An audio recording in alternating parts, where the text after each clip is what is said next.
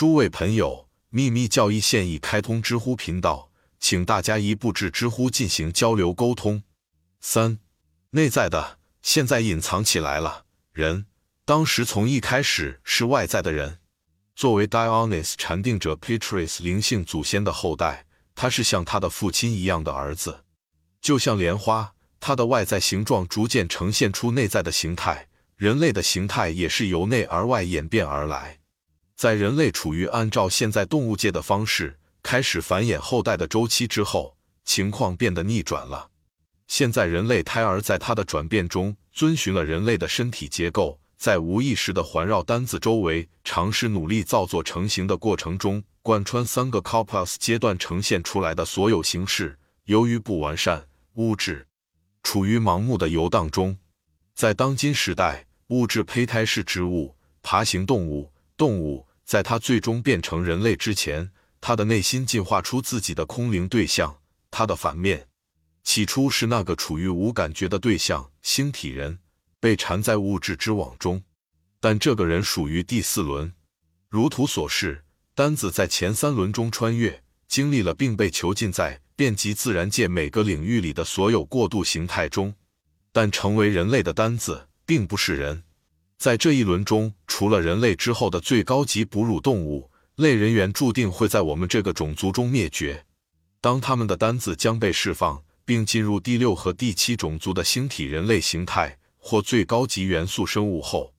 接着进入第五轮的最低人类形态，两个领域中任何一个群体都不再借由单子使之生气勃勃，注定在他们的下一阶段成为人类，而是只被各自领域中较低元素激活。大自然从不重复自己，因此我们时代的类人猿类自中心世中期起，任何时期都没有存在过。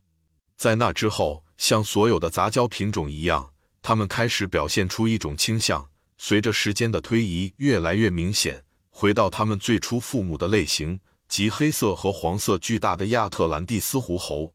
搜索缺失链是无用的，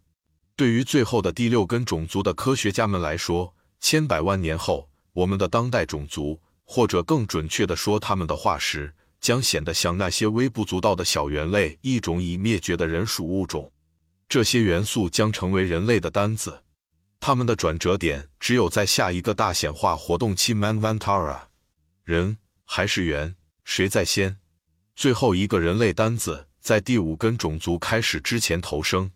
人类单子的轮回循环已封闭。因为我们处于第四轮和第五根种族，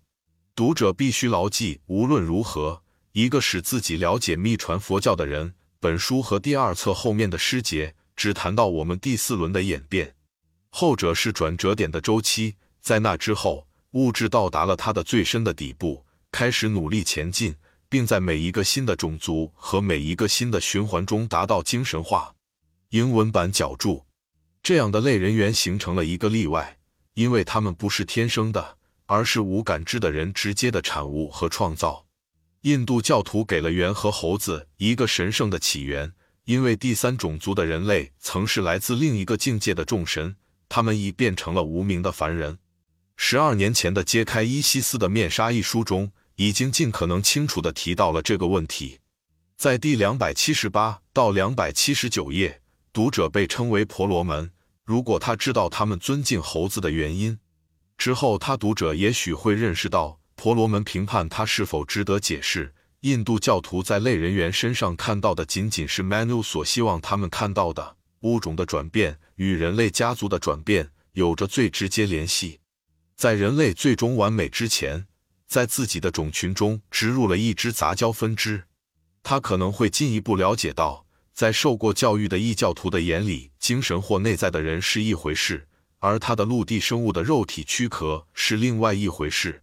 肉体的性质、力的物理相互关系的伟大结合体，必须利用他自己的肉体，不断的向完美的方向缓慢发展，在他的前进中建模和重塑，在人的身上完成他的巅峰之作，把它单独呈现为遮蔽神圣精神的圣所。此外。在同一页的脚注中提到了德国的一项科学工作，上面说到，一位汉诺威科学家最近出版了一本书，名为 Uber die of Sunder Arten durch Natürlich Sucht w a l 论自然选择灭绝物种。他在书中以非凡巧妙地表明，达尔文把人类回溯到类人猿身上是完全错误的。他坚持认为，相反，猿是从人类演化而来。他解释说，在初期，人类是我们现在种族和我们人类尊严在道德上和身体上的类型和原型，是因为他们的外形美妙、面容端正、颅骨发育、情操高尚、英雄的气概和理想构思宏伟。这是一种纯粹的婆罗门教的、佛教的和卡巴拉派的哲学。这本书用示意图、表格等进行了图文并茂的说明。他断言，人类在道德上和身体上的逐渐衰败和堕落，可以在整个民族转变过程中轻易地追溯到我们这个时代。而且，由于一部分已经退化成猿类，所以在不可避免的必然法则的作用下。今天的文明人最后也会被类似的后代所继承。如果我们可以用现实当下来判断未来，看起来确实有可能，一个如此非精神的物质身体会以猿猴的方式结束，而不是六翼天使。但是，尽管猿是从人类演化而来的，但是曾经达到人类水平的单子以动物的形式再次化身，这当然不是事实。